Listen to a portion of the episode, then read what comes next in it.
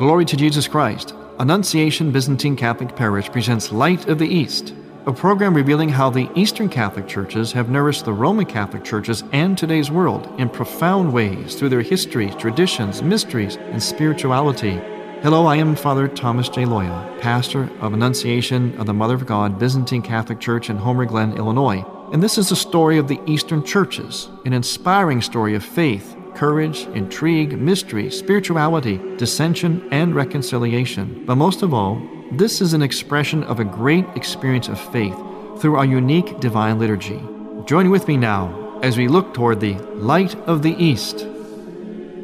Light of the East is also supported by Eastern Christian Publications, where you can find the prayers of the Catholic Byzantine Daily Office at e c pubs dot com and by eastern christian media dot com, a broadband network for you to learn more about the Eastern Catholic Churches. That's eastern christian media dot com, who are also producers of E W T N's Living Right with Doctor Ray Garendi.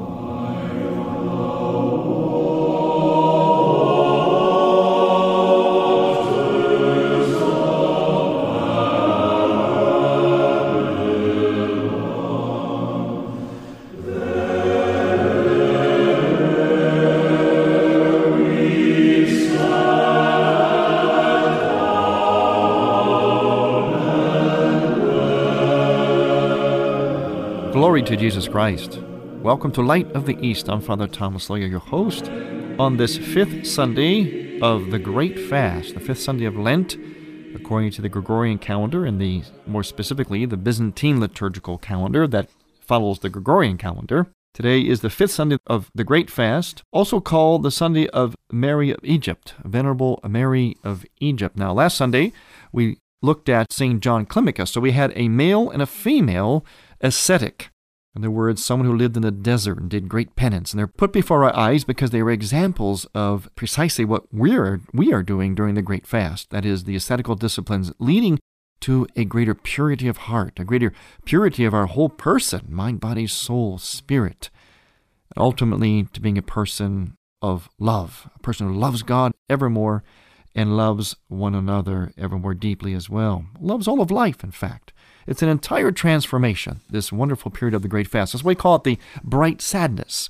See, we have the that both and, so characteristic of the Eastern churches, the both and spirituality. Something is two things, or two complementary, even sometimes opposite things, that coexist together. We sort of live in that intersection. So we have the sadness because we have been focusing on our repentance, being honest about our own sinfulness and our need for repentance.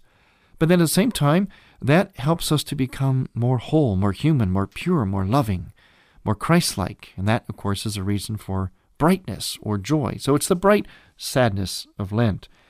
Saint Mary of Egypt is mentioned during the Great Canon of Saint Andrew of Crete. Her story is read, but we commemorate her liturgically on Sunday, this fifth Sunday of Lent. And again, we're going to refer to what has been our guidebook through Lent. That is the Lenten Triodion, translated from the original Greek by Mother Mary and Archimandrite Callistus Ware, published by Faber and Faber out of London and Boston in nineteen seventy-eight. I'm not even sure if this book is still in print. It might be, or maybe it's reprinted, but it is a real gem. It's a classic, classic. The guide that I always pull out, and I, and I use it as a guide for all of you as well. During this fifth Sunday of Lent, the Lenten Triodion says this.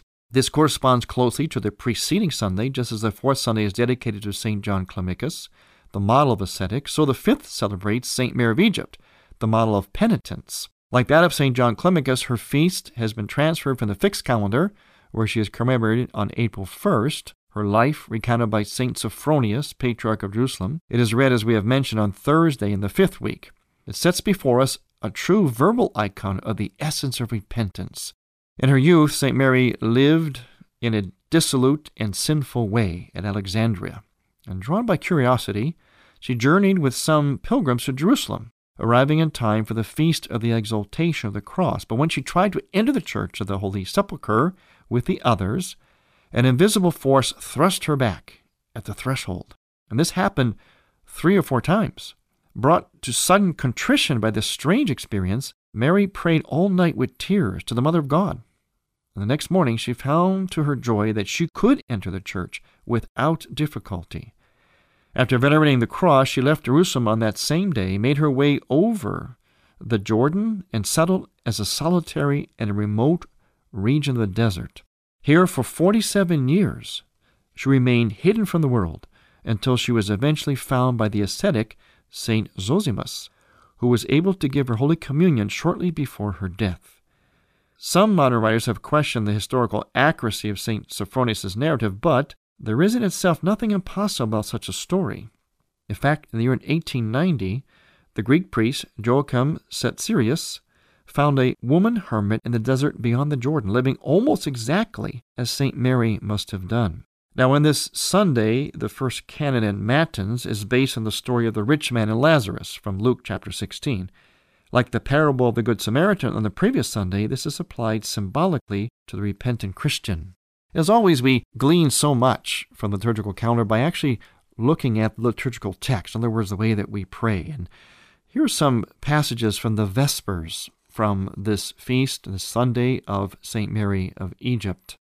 The pollution of past times prevented thee from entering the church to see the elevation of the cross. But when thy conscience and the awareness of thine actions turned thee, O wise in God, to a better way of life, and having looked upon the icon of the Blessed Maid of God, thou hast condemned all thy previous transgressions, O Mother worthy of all praise, and so hast gone with boldness to venerate the precious cross. O loving Lord, for our sakes, thou hast born of a virgin and hast entered crucifixion, despoiling death by death, and as God thou hast revealed the resurrection. Despise not thy handiwork, but show thy love for man, O merciful Lord. Accept the intercessions made on our behalf by the Theotokos who bore thee, and save, O our Savior, thy people from despair. Standing, O saint, before Christ, the light that no man can approach, send down light upon me, for with love I celebrate thy light-giving and holy memory, and keep me safe from the manifold temptations of life. The uncircumscribed and pre-eternal Lord, who after his incarnation dwelt among the people of Egypt, who knows all things before they come into existence, has brought thee as a shining star from Egypt. So these are just some of the passages, scriptural references and historical references that are part of the theological or dogmatic hymnody, in other words, the singing of dogma. That's what our chant is in Eastern churches. We sing scripture, we sing dogma. So as we sing, as we actually experience liturgy, we're in a sense not only proclaiming, but we're teaching ourselves at the same time. Liturgy is by nature very pedagogical. I mean, that's not the purpose of it, but by nature it is that. Because you learn these things, you learn the theology, you learn the scripture, you learn the history, you learn the spirituality by saying it, by doing it, by chanting and proclaiming it according to these wonderful texts from each feast day, from each service of the Eastern churches. Now, Saint Mary of Egypt is, as always, relevant today. I mean, we do a lot of reading of her story, which is a great story. It's really a fascinating, very moving story, that encounter of Zosimus and Mary of Egypt in the desert, and how she begs him to bring Holy Communion to her. She hadn't had it in years because she went off to the desert. So the priest finds her and she begs him to bring her Holy Communion, and then finally tells him to come back one year later. And that's when he finds her already having passed away. But she is at peace because she repented, she received the body and blood of Christ in her heart, and she became that bride of the bridegroom Christ. And that was her longing, because remember, her sin was the desire for love, for intimacy, just gone awry in a disordered way. And so she sold her body to men, and she did all kinds of things to manipulate the affection of men. But that was really down deep inside, as it is for all women, a desire, their ultimate desire, and for all men too, for all of us, desire for intimacy with God. So Mary Egypt is an example, first of all, of our deepest yearnings in life. Remember, these are great historical narratives, but they're also very, very relevant. And I can't stress that enough on our program, Light of the East, that the liturgical life of the church, although ancient and venerable, and lots of history to it, lots of narrative, is at the same time good for all times. It's timeless. It is relevant today. All we have to do is see it that way. It's one of the reasons why the church presents these figures before our eyes and draws us into their observance and their celebration through its liturgical life. Mary of Egypt demonstrates what our deepest yearning is, what the deepest yearning for every woman is, and that ultimately is intimacy with Christ. And that intimacy with Christ is, yes, it is experienced in different forms on earth, one of which, of course, is through loving relationship with a man, you know, marriage. But, of course, through sin, that desire can become disordered. It can go awry. And we see in Mary of Egypt that once she found the ultimate object of her longing, she became a different person, a purified person. In fact, even though she was a prostitute, we refer to her in our liturgical text as a virgin, which gives us another lesson from Mary of Egypt, that virginity, in a certain sense, can be regained again. And I think that must be something that's very encouraging, especially for people today in our, unfortunately, overly and disorderly sexualized world. Many people regret the mistakes they've made in that area. It's something we actually look at, of course, during Lent and repent over. But we need not despair, because with examples like Mary of Egypt, the way the Church presents her, we can see that virginity can be regained in a different way. As I mentioned, the Church calls Mary of Egypt, the former prostitute, a virgin. Another example of Saint Mary of Egypt is it shows the power of repentance and also the power of the Eucharist, and that our longing is for closeness with Christ, and that comes through, ultimately, ultimately through receiving His body and blood in the liturgy. And in fact, it's one of the reasons why we step back from the Eucharist, at least in the form of a consecration, the, the full full liturgical experience of Eucharist during Lent. We still receive Eucharist at the pre-sanctified liturgy during the week, but the reason we kind of step back from the full experience of Eucharist and divine liturgy is precisely because we're acknowledging that Eucharist, just like with Mary of Egypt, is our deepest longing. It satisfies our deepest longing for that intimacy with Christ. It's an, it's an intimacy that happens physically and spiritually with our whole being. And so during the Lenten period, what we do in the Eastern churches is we step back from liturgy, step back from Eucharist to a certain degree, so as to prepare ourselves to re-enter it, re-approach it, like Mary of Egypt, only with a now a purified, a more purified heart, a greater, more genuine receptivity. We're going to talk more about this period of the Great Fast, the bright sadness, the period of Lent, when we return. I'm Father Thomas Loya on Light of the East.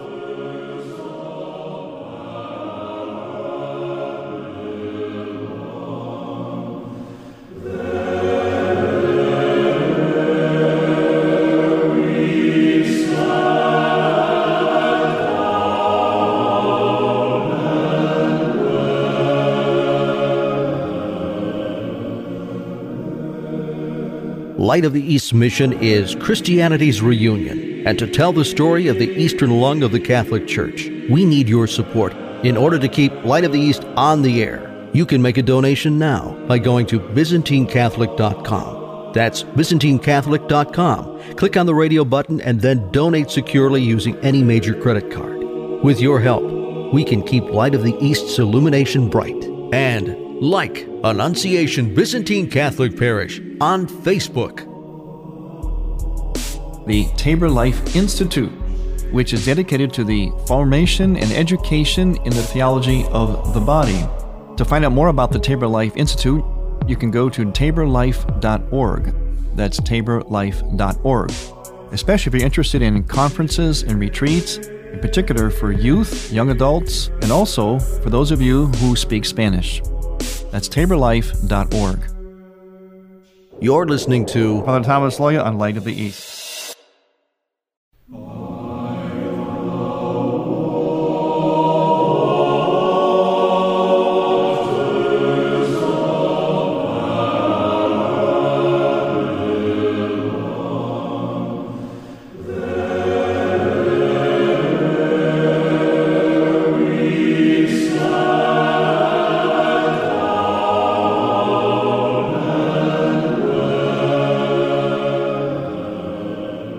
Back to Light of the East. I'm Father Thomas Loya, your host here on the fifth Sunday of Lent in the Byzantine liturgical calendar, the feast day of Saint Mary of Egypt, the Great Penitent.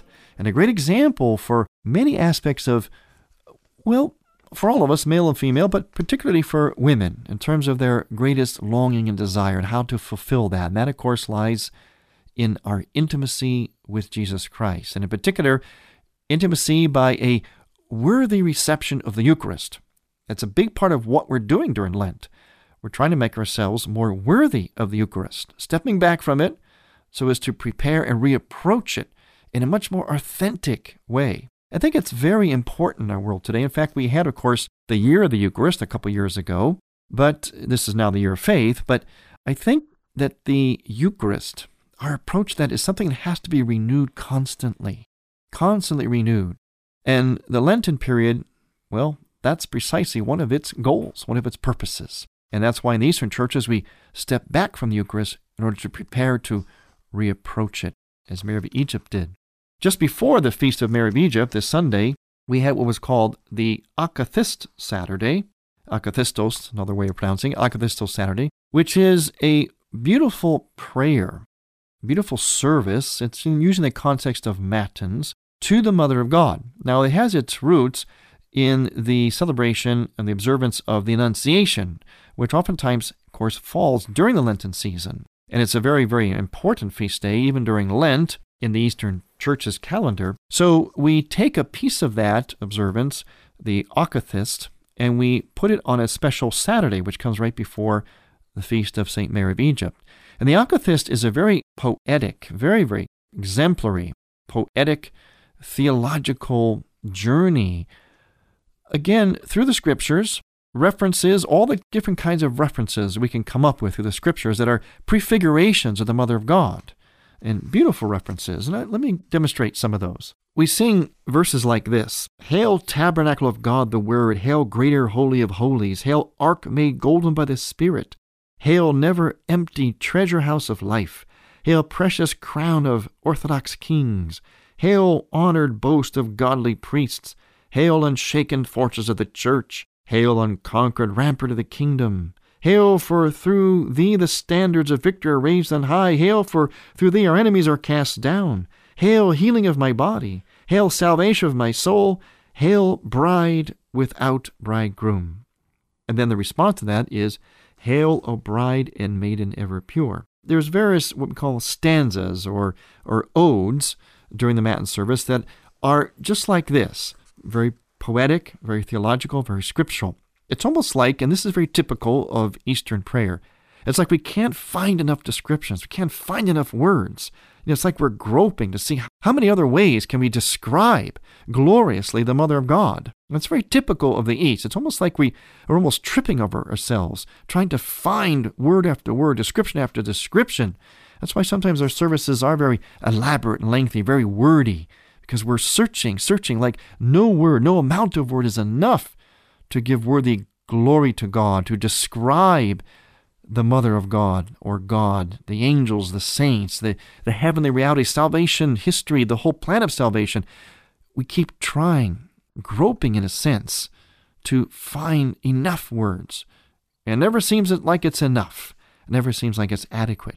So we repeat over and over again with very poetic, very deeply theological and scriptural, in a sense, meditations about the Mother of God, in this case, the Akathist. Beautiful, beautiful prayer. Now we have something coming up at the end of this week, and that is Lazarus Saturday. And that marks the end of the Lenten period in the Byzantine calendar. That's right, Lent ends, although sometimes that confuses a lot of our Latinite brethren.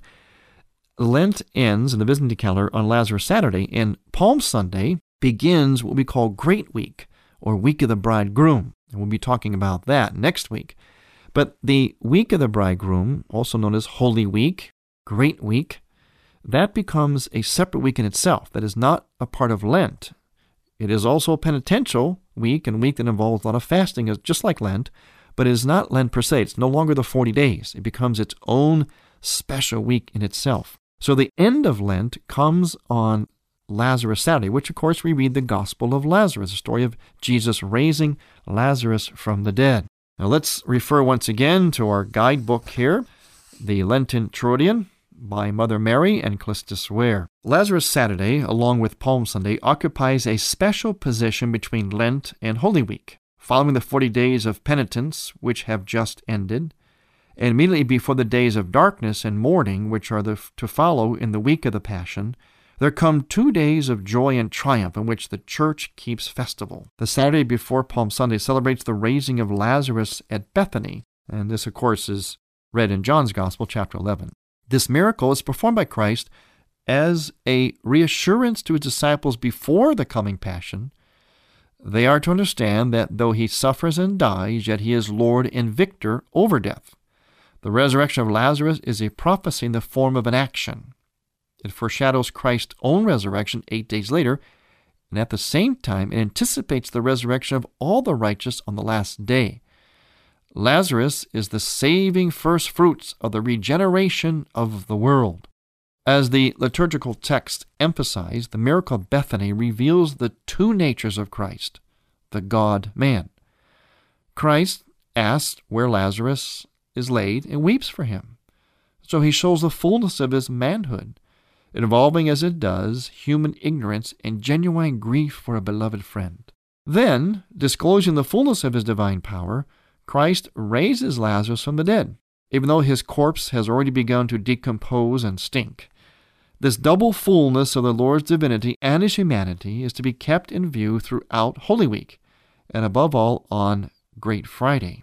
On the cross, we see a genuinely human agony, both physical and mental, but we see more than this.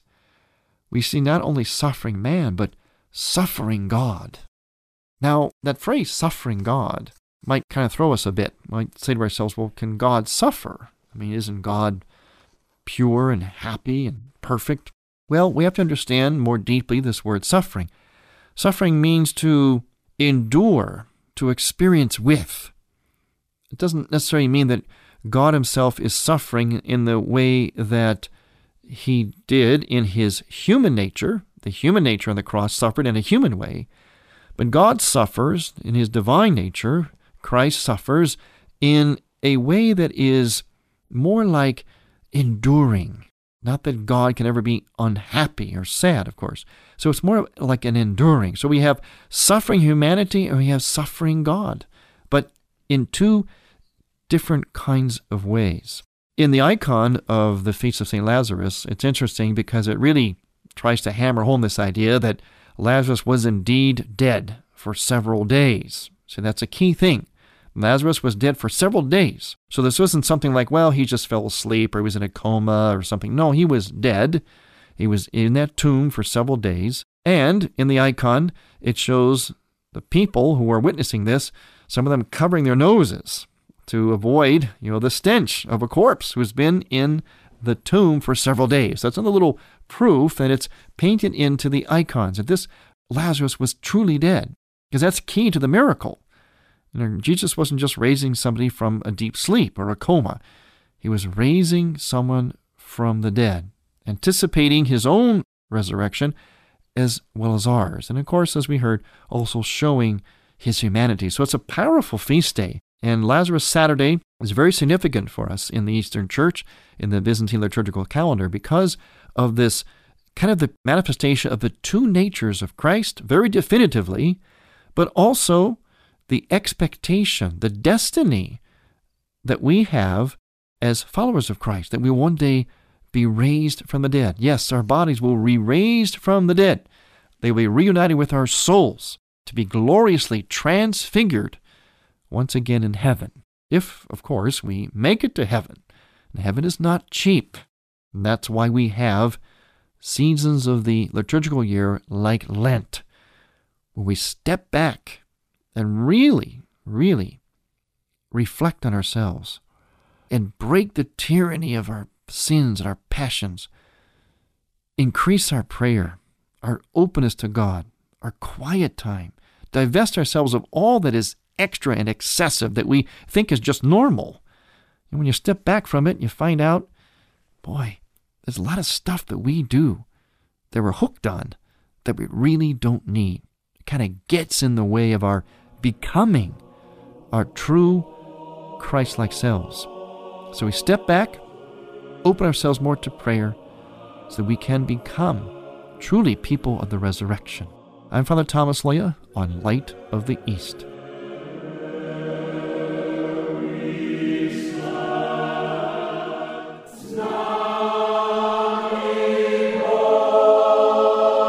Thank you for listening. Next week, we will return to the Light of the East. To find out more about Annunciation Byzantine Catholic Parish, visit our website, Byzantine Catholic dot com, where you will also find an archive of all of our programs. In order to continue this program with its mission of Christianity's reunion, we need your support with a donation. Any amount would be a blessing. Please make out a check to Light of the East Radio and send it to Light of the East, one four six one zero, Will Cook Road, Homer Glen, Illinois, six oh four nine one. That's Light of the East, one four six one zero, Will Cook Road, spelled W I L L C O O K, Road, Homer Glen, Illinois. From the Light of the East, a new dawn of unity is in sight. God bless you, go with God, and may God bless you and grant you many happy years.